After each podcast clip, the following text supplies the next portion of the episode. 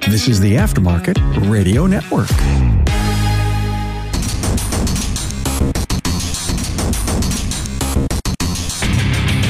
Welcome, everyone, to yet another episode of Diagnosing the Aftermarket A to Z. I'm Matt Fanslau, and you're not. Uh, today, I think I want to talk a little bit about professionalism, which I know is a really broad topic, and it's hard to be specific, or I'm just not smart enough to give specificity, but almost talented enough to say the word. But first, let's hear a word from our sponsor, Napa Auto Tech Training. Are you tired of searching for trained technicians? If so, let Napa Auto Tech help you build a technician with their Build a Tech program, kind of like Build a Bear. These three day courses cover one of four individual topics brakes, electrical, steering and suspension, or HVAC through a combination of classroom lecture, hands on, and utilizing training mockups. Visit napaautotech.com.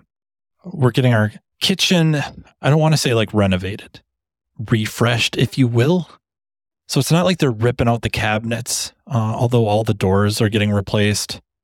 They're resurfacing the, uh, you know, the exterior outside surfaces of the cabinets, painting or putting some sort of a covering on them, do different hardware, some different shelf arrangements, drawer arrangements, stuff like that. Putting the microwave above the stovetop which saves a ton of space on the counters and the countertops are getting replaced, stuff like that. My wife, Danielle, is very, very anxious about this. You know, so we're into day maybe three and, you know, whatever. It's a lot of money, whatever that means, right? Which is where this is kind of going to. But in her mind, the way she feels, this is a lot of money. We found some little things to criticize and messaged the company and they've taken care of all of it. They're being very professional and that's the end of the episode. So thank you for listening. Just kidding. Well, thank you for listening, but kidding about it being the end. But I can just see the anxiety in her, the fear, the fear of getting taken advantage of. She's going over the invoice or I shouldn't even call it an invoice. We'll call it the, the work order, the estimate, uh, her list that led to the estimate of things she wanted done or addressed. I, I think she's losing sleep over it. And again, I can't, I can't say this enough, or I feel the need to remind you that what we have found, wrong isn't the right word, but where they uh, maybe didn't do what they say they were going to do. Uh, okay, an example, one, we'll just call it a flaw, is where they mounted the microwave above the stovetop the way they had to center the microwave uh, over that stovetop caused, if you can imagine this in your mind, on the one side of the cupboard, which would be the end of the cabinets. The microwave sits above the stovetop. There's cabinets above it. To the right of the cabinet is going to be cabinet space. There'll be a door there for storage or whatever shelves. To the left of it would be like a, a doorway to leave the kitchen. We would say the end of the cabinets, but the microwave does not line up with the end of the cabinets above it. So there's a, I don't know, three inch roughly gap. You can't even call it a gap because it's just kind of open ended. There's just, it looks weird. Okay. Like an upside down L where the L, um, the short end, not the corner, is to the left. Okay. So it's just this open space. It, it just looked weird. And I was kind of stunned that they wouldn't have done something. And the way they had it was not set up to do something about it. It didn't make sense in my head why they chose to do it that way. So we take a photo of it, send it to him. And he's like, oh, yeah, we'll take care of that. Don't worry about it. And the, the, the, the person responding is not the person doing the actual work. It, it would be like a in this case, the owner of the company. And then there's a technician or carpenter, cabinet, cabinet smith, cabinet maker, cabinet smith, carpenter working, doing the work. I suppose we could pick apart the uh, communication between the ongoing communication between the carpenter and the boss or the owner. Not really my point. My point is the anxiety my wife has, but they did. I walked in tonight. They, they did a beautiful job. It looks great. It's exactly what I thought they would do, which doesn't make it right. It just makes me feel better that they're on the same wavelength and what my idea was wasn't so horrible. Where I'm going with this is as my wife is telling me this stuff about just being scared and just got a flashlight out and looking things over, look pouring over the invoice, making sure they're doing what they say they're doing, and worrying about little things. So we put in um, the sliding garbage receptacle and recycling cans. The garbage can, you know, pulls out of the cabinet and then slides in. We didn't have one of those. Now we do. And she's just like worried we won't get the actual cans with it. Like they would have set this all up and then left the test cans in there, but they're going to take them away and we'd have to go buy ones. A big deal if we have to go buy them. Too, I mean, it's rather illogical that they wouldn't include it. It's rather illogical that they would leave the test ones here and take them away, but the anxiety is real. The fear is real. That the money being spent will not be met with the either the promise or the um uh, of course the estimate. You're not going to get your value out of it. You're not going to get what you paid for. You're going to end up with a nightmare right? One of those nightmares where you hire a professional to come in and it doesn't meet expectations or expectations were never set at the get-go something like that and as she's telling me this stuff i am not rolling my eyes believe it or not Margaret, I worked really hard not to. Not just kidding. It never really occurred to me because I started thinking about all things, and you're going to love this a movie. Oh, maybe you won't love it, or maybe you will love it, but you'll believe it. That's what I do. I thought of a movie. It's an old movie.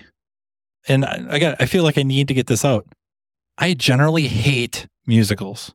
Like I despise them. However, there seems to be a fair bit of them that I'm okay with most of them stemming, I think, from childhood.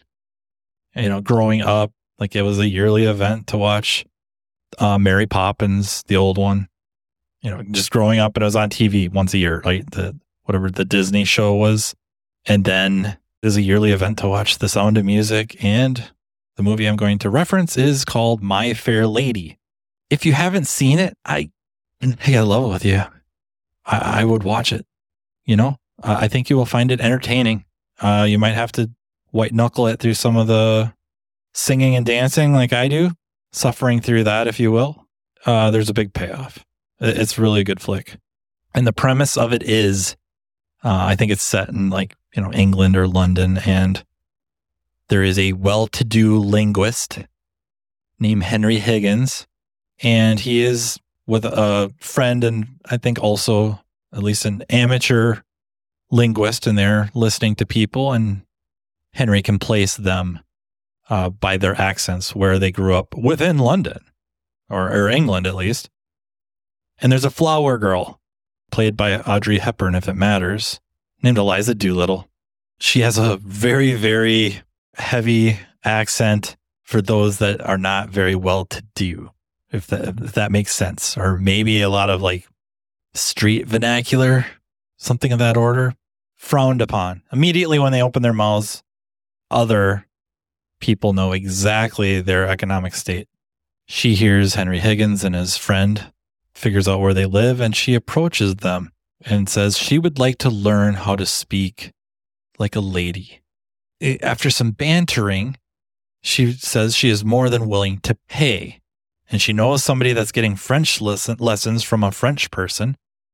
That's what they're paying or you know they're paying whatever she is not going to pay that much because they're going to be teaching her the language she already knows english she's willing to pay a shilling no more no less for them to teach her how to speak eloquently. I, I think like a duchess. I think that's what she says. I suppose i should have watched the freaking movie before recording this but whatever. I'm pretty sure i'm right. You know a shilling is nothing. It's nothing to them. And that's what henry higgins says. And that's the point of bringing this all up and running you through this a little bit is Henry Higgins is looking at this going like, you know, a shilling, it's a nothing. It's it's like a few pounds to a millionaire. But for her, a shilling is such a high percentage of her worth, financial worth, that it's the most money anyone has ever paid him to do that. And then there there there gets to be a bet and all that and whatever. For 98 years, the Napa name has meant quality parts and service. It also reflects top quality training programs to help you build a more successful vehicle repair business. No doubt, the technician shortage is impacting everyone, but you're not facing this battle alone. Napa has the solution by making Napa Autotech training available near you. Napa Autotech provides automotive aftermarket technicians career development opportunities through structured, disciplined, measured, and high quality technical instruction, no matter the technician or service advisor skill level. This instruction enhances understanding of vehicle systems, increases first time repair capability, and overall customer satisfaction. It also prepares technicians to become ASE certified. It's a fact technicians who receive training to improve their knowledge and skills have a higher sense of job satisfaction. This reduces technician turnover and increases productivity, directly improving a shop's profitability. It is vital to the success of a shop's business that today's technicians are equipped to diagnose and repair today's complex vehicles. With our ever changing technology, the technician's knowledge and skills need to be updated and refreshed on a regular basis. As you labor over the decision of whether to send your techs to get their skills sharpened, keep in mind Napa Autotech training is an investment, not an expense, and it's available to all. Much of Napa Autotech's training is offered in more than one format to accommodate varieties of learning styles and training preferences so each person can maximize their learning. Whether you're more of a hands on person or enjoy learning at your own pace, Napa Autotech is here to provide you with the training you need in the format that works best for you. To learn more about what Napa Autotech offers, contact napaautotech.com. The idea is not new then that people paying X amount of dollars, one person, it's a drop in the bucket. The next person, it's a boatload of money. It's painful. It's maybe more than they really have. And I feel like maybe this is a lot of buildup, but you have to be able to make this connection if you haven't already before ever listening to this. That this is something I think we need to take pause. This is something that I think we need to acknowledge daily at the front counter, even in the back. When we issue an estimate, we have to be careful. We have to be very careful what we are communicating to the client. So to reference back the, the kitchen and the cabinets and all that, our, our, you know, my kitchen and my wife's kitchen, that company needed to be very, very open about expectations I, I really do not like under promise, over deliver. And I don't think that's what I'm talking about, nor should it ever be. It's, it's really a bad business decision. I know it sounds good, you know, but we have to set the expectations so they're realistic. With the uh, kitchen, it's kind of a refresh. It's going to look way better than it did. And in some cases, it's going to look very new if you're going to really start looking, it can't be because it's not.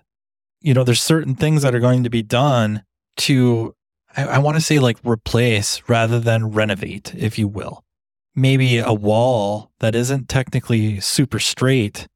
If you're really doing a renovation, they might go through and scab two by fours or whatever to straighten the wall out. Well, this isn't what they're going to do. They, they can't. Uh, and, and, they don't have the countertops in, so I can't say for, for sure or not. But my guess is if the wall is not perfectly straight, and I don't see how it possibly could be, you could see if you wanted to the gap changing width between the countertop and the wall. And for most people just hanging out at your house, I doubt they would even see it. But if you're aware or if you're really looking, you would see it. And with vehicles, I think there's times where the expectation we set in, especially I find it like diagnostics on a weird problem uh, or just a problem that's difficult to prove is going to be fixed until the repair is made. You know, so all our tests, everything we've observed, our experience, data, information resources all point to this issue. We can't ignore this issue as being the culprit you know, so the engine doesn't start, seems to have spark, fuel, compression, no fuel pressure. Pump has power feeding ground. We put the fuel pump in. It should run. Okay. Maybe it does. Maybe it runs horrible, but we couldn't tell that until the engine was running.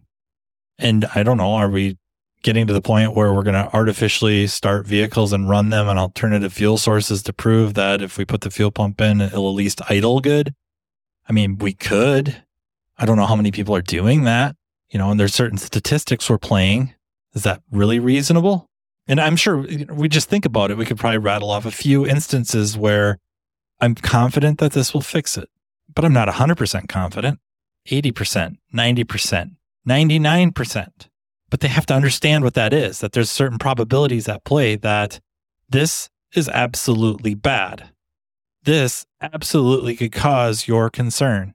I have no reason to believe it won't fix it, but I can't promise that it will. And they may not like hearing that. They may want the 100% guaranteed you bolt that part on. You know, it's going to be $700. And for them, that's all their money. Or maybe it's more than all their money. They have $500. They got to go to mom, dad, a good friend, family member, the bank, you know, a loan shark. They have to go and get money that they don't have for this repair. So there's some angst. There's some high anxiety that they're going to hand you over the $700 or at least they're going to get the phone call that okay, we spent your $700 and it's better or it didn't fix it. Something of that nature and I you know, didn't fix it. I suppose we'll have to work harder on what that could be. You know, kind of one of the really rare instances. Doesn't happen very often, but it happens where the engine's got a misfire, the plugs are shot, a coil's bad, and you do it, you put it together, and, you know, you did your due diligence, you did a relative compression test, it passed, only to find out an injector isn't firing or isn't flowing, or maybe just an odd cylinder mechanical issue, maybe caused by the uh, bad spark plug, or maybe the bad injector caused the cylinder to go lean. It caused an odd failure, you know, with maybe an exhaust valve that you just so happen when you ran the relative compression test passes with flying colors. Or if you did a real compression test, it passed with flying colors and you get it all together and it still has a intermittent yet repeatable misfire. We can, of course, keep building on procedures to try to cover our tails on this, but it keeps adding time and cost. And I'm not going to imply it as an unreasonable. I'm not, I would never imply that it isn't a good idea to snake a borescope down there, even if after it passes your tests. But at some point, you're going to stop. You're going to say that that's such a high probability that this obvious issue is going to fix the concern. And there's no reason to keep going. And yet, once in a while, we're going to get burnt or the customer is going to get burnt. Because at what point you decide you are obligated to find every level of issue? Of course, there's the ones that you missed that you should have got. Absolutely. And the shop should probably eat that then there's situations like that where it's like, wow, this is really out there. This this is not a normal failure. And then I suppose you get into discussions about how good of a client this is and all that. But a lot of it comes down to that expectation. And how about the ones where we're just not sure? You got a network issue and you got it down to two modules and you can't really determine which one's bad. It's a 50 50 shot. They have to understand that. They may not like it, but they have to understand it. Again, that scenario? Rare. Happens, you know, and there's a lot of case studies out there about using microamp probes. How many of us have microamp probes that may help determine that? Higher level scoping that might help, but really not always. And, um, you know, how does your shop handle those things? What are your expectations of yourself? If something like that is sold, we think it's module A, put it in, doesn't fix it. Does the shop eat it? So we've guaranteed a diagnosis I'm not saying it's right or wrong, but is that what you're doing? If you don't, the cl- customer has to understand that there's probabilities at play.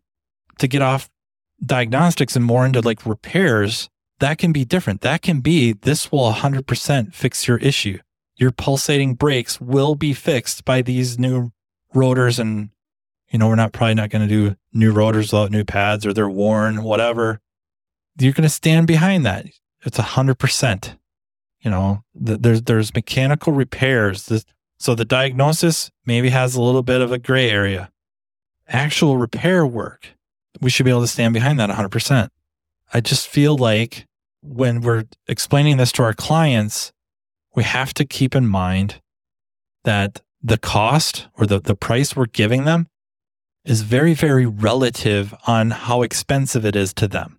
There are clients where if you hand them an estimate for $2,000 for their brakes, they'll almost look at you like you're insulting them with the estimate. Just, I didn't, I don't want an estimate. I want you to fix my car. Okay, $2,000. Ah, we ran into some problems. We did this repair. We noticed this while we were in there. Or this is absolutely bad. I can show you that it was bad, but it didn't 100% take care of your concern. Now, with this fixed and off the table, we can start focusing on other potential causes. Or because of this, now we see what is the culprit or another culprit, a contributor. You know, after we did whatever, it's, you know, noticeably better, but still, you know, you wouldn't be happy. Now we can see that this is the issue and they think nothing of it. It adds another however much money. Okay, please fix my car. But somebody else, that would be devastating. It was already devastating with the initial investment. The percentage of their financial worth, it was much higher and therefore brutal. They, they had to scrape up money. They, stuff that they had planned for that money is out the window. They have to spend it on the car. They don't want to, they don't want to pay to fix their car anyways. And now there's that fear. Even if they've trusted you in the past with smaller bills, now this is bigger.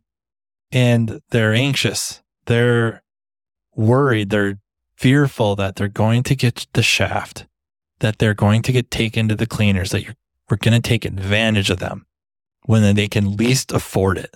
And I just think keeping that in mind, I'm not saying we have to drop our prices. the price is the price. Hopefully, we came up with it with some logical equation or contributing factors to come up with it. The price is the price, but we have to deliver on that. And deliver is, you know, on the repair itself. I think we have to stand behind it. You're, you're buying tests from us that will lead to a diagnosis that we can associate a certain percentage of probability we're right.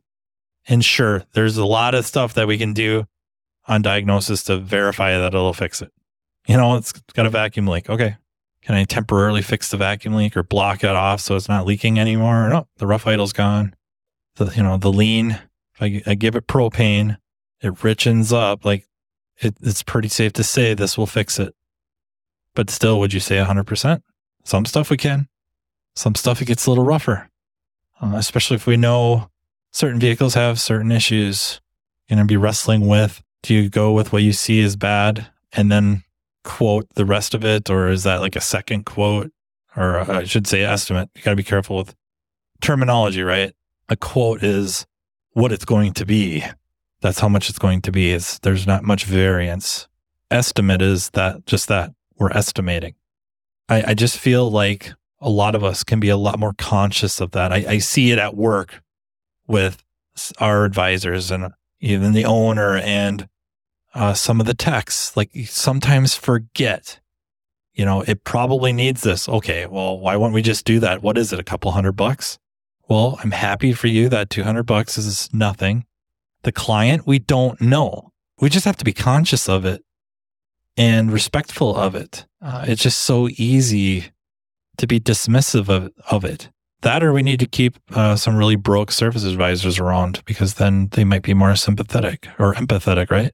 No, that wouldn't be a good idea. Uh, I just think it's something that needs to get brought up. It's shop meetings, discussions, just a thought experiment, really. There's just different levels. And it's funny how that changes. For maybe for some of you out there, a thousand dollars is nothing. You've got that readily accessible. And then some of you, maybe uh, 5,000, maybe 10,000, maybe more. I don't, you know, if you really needed to, you could just go drop cash on a new vehicle. And, and that's great. But you know, there's people out there that, um, uh, I don't know if you guys watch football or paid much attention to Vikings football back in the probably the late, late 90s, early 2000s with Randy Moss that he got a fine from the NFL that I think was for sure five figures. It could have been six figures.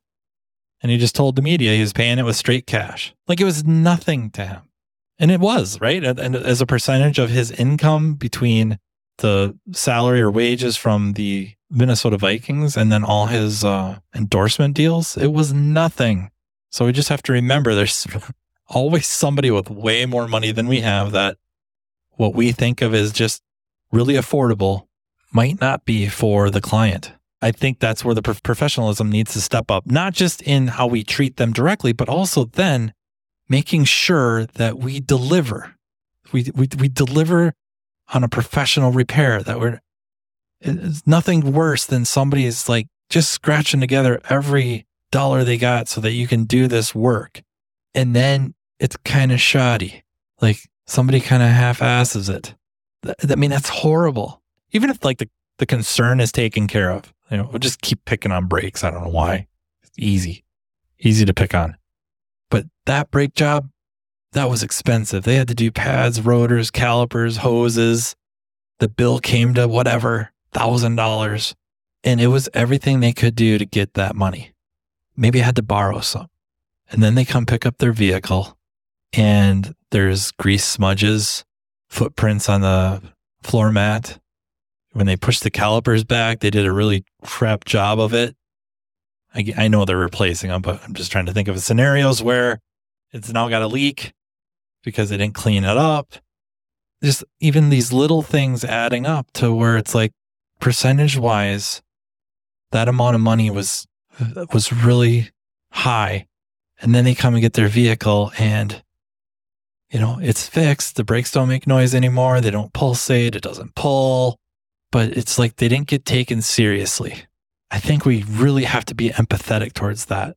Like we're going to be accepting this amount, of money. We're going to deliver you this. And unless you're going to tell the customer right up front, like, okay, well, for this amount of money that, you know, the guys, they just, they run it in and they get the brakes on there and they run it out and they're not very careful. And the car might have, uh, you know, fingerprints on it and footprints. Cause I mean, it's all about speed here. That's how we keep our prices so low.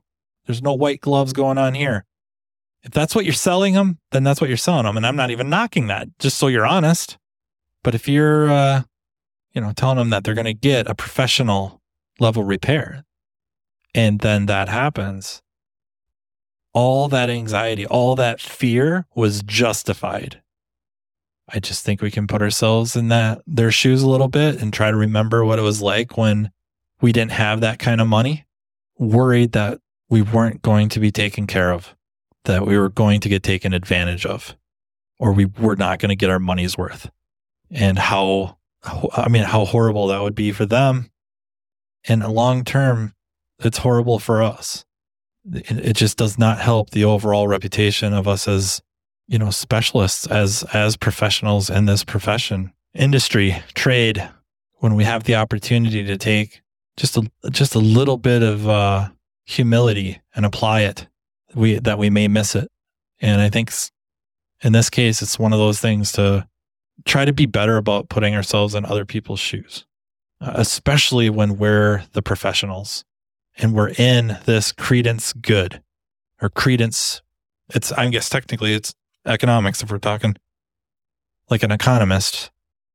We are in a credence good service and we know better the quality uh, of work we're doing or the value we're providing that client than they can reasonably know. But then we have to do it. We, we have to back that up. We know and we're going to demonstrate it as best we can. It's going to be difficult to show them just how great the brake rotor quality is over the economy that, you know, shop C down the road would put in or the brake pads. But the way we treat them, the way we return their vehicle to them. These are small things that over time help build up that reputation, that help give them confidence and to help demonstrate the quality of service that they are getting. Uh, and that's what it's all about. I think that will wrap up this episode. I hope you see where I'm going with that. I hope those of you that have seen My Fair Lady remember the scene I'm talking about and maybe it just hits you a little different than it did uh, the last time or first time you saw it. And if you haven't seen it and um, you're sick of new movies with special effects and only dialogue, or you can at least stomach some singing, like you got through uh, The Greatest Showman okay, and you're maybe looking to expand and maybe you weathered the sound of music, uh, give My Fair Lady a shot. I, I think you'll like it. Pay attention to that scene and hopefully you see what I saw. Thank you all for listening. And I uh, really enjoy the uh, messages you've been sending, the emails, enjoying them. Very flattered uh, and also humbled. You can send me emails at mattfonslopodcast at gmail.com. You can also find me pretty easily on social media. Yeah, just want to thank our sponsor, Napa Auto Tech Training and the Aftermarket Radio Network. And until next time, take care. You've been listening to Matt Fanslau diagnosing the aftermarket A to Z on the Aftermarket Radio Network. Follow Matt on your favorite listening app. He's very interested in what you have to say. Let him know what you'd like him to cover and come on the show. Matt is all for advancing the aftermarket. Find Matt Fanslau on social media and connect or on aftermarketradionetwork.com.